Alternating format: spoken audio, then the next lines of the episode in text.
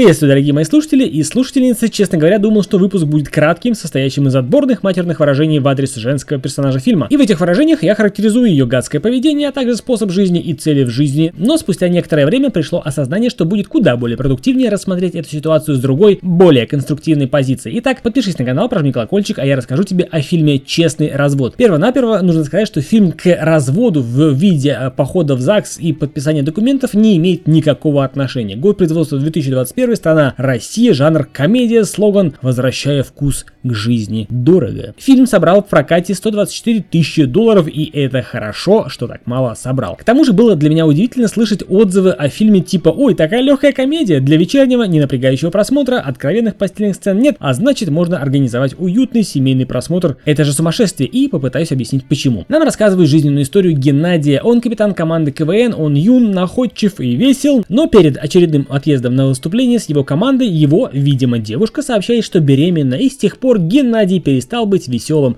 оставшись только находчивым, принял волевое решение подчинить всю свою жизнь своей вновь внезапно образовавшейся семье. В ходе развития истории нам рассказывают о том, что он таки стал отличным мужем, отцом, дом полный чаша, всем всего хватает, так думал Генчик. Но однажды его мир рушится, жена после 25 лет брака сообщает ему, что шутки его уже не смешные, и что ее сытая и спокойная жизнь ей наскучила, и она хочет развода. В одночасье мир Ген рушится, все, что волновало и заботило, все, что тревожило, стало неважным. И по старой доброй традиции Геннадий в попытке утопить свое горе на дне бутылки попадается в цепкие лапы мошенницы. Проще говоря, проститутки, хотя она себя называет элитной эскортницей. Разницы, честно говоря, я не вижу. В момент отчаяния, коварно воспользовавшись тем, что воля Генчика ослаблена алкоголем, она решается на аферу. После водки добивает его шампанским и Гена вырубается, а на утро получает счет в 55 тысяч вечно деревянных рублей, якобы заказанные ночью услуги, хотя Гена подозрительно ничего не помнит об этом. Но пропаганда аморального образа жизни на этом не останавливается. Геннадий, совершив роковую ошибку, а именно засветил продажные деве баланс на карте, попадает в лапы группы мошенниц, которые возжелали любым способом заполучить остаток по счету, который насчитывает порядка 3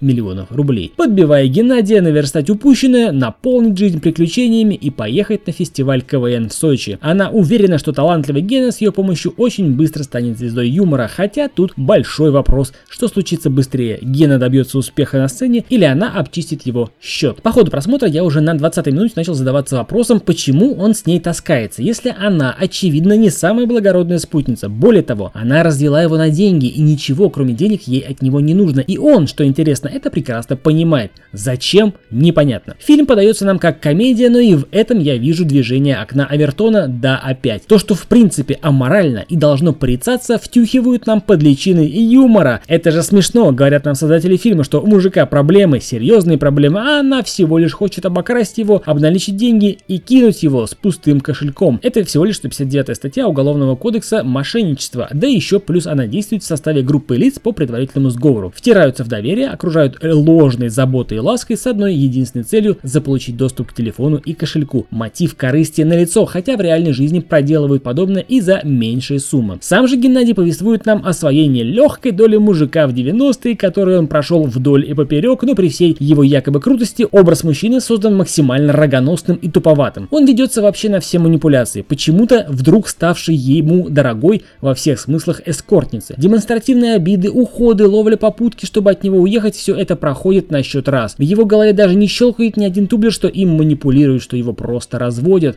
Упоминание настоящего мужика, который не держит слова, это легко срабатывает снова, и он тут же делает стойку на задних лапках и возвращает ее снова и снова, чтобы она снова его предала. Почему, зачем, для чего, что хотели создать авторы, в принципе понятно, но ладно. Главный женский персонаж при всей ее нахрапистости, наглости и беспринципности в отечественном фильме не может быть окончательно демонизирован. Она не может же быть э, дрянью, даже если она, прости господи, эскортница. Она в российском кине не может быть плохим персонажем. И в моменты, когда у нее вдруг взыграла совесть, это должно быть, что она не окончательно дрянь, что у нее есть шанс на исправление. Плохая, корыстная подруга, видимо, товарка, не дает ей встать на путь исправления. При всех моих негативных отзывах я считаю, что фильм надо посмотреть вообще всем, как пособие о том, что делать не надо. А мораль сей басни крайне проста. Дорогуша, даже если ты проститутка, ну, это вот та самая эскорница, даже если ты алчная дрянь, воровка и аферистка, ломающая мужские судьбы, не переживай, родная, тебе всегда найдется олень, который полюбит тебя, окружит заботой и простит, какую бы ты дичь не натворила. Полюбит тебя такая, какая ты есть. Ты же это хочешь услышать? Конечно. Даже если ты никакая. И как бы ты ни старалась нагадить ему в душу, он все равно простит, ведь он же... Ну ты поняла. Вот такие у нас комедийные фильмы, которые оправдывают самые низкие поступки и мотивы. Это был просветительский выпуск подкаста о кино. У микрофона был, как обычно, я, Сан Саныч. Подпишись на канал, прожми колокольчик.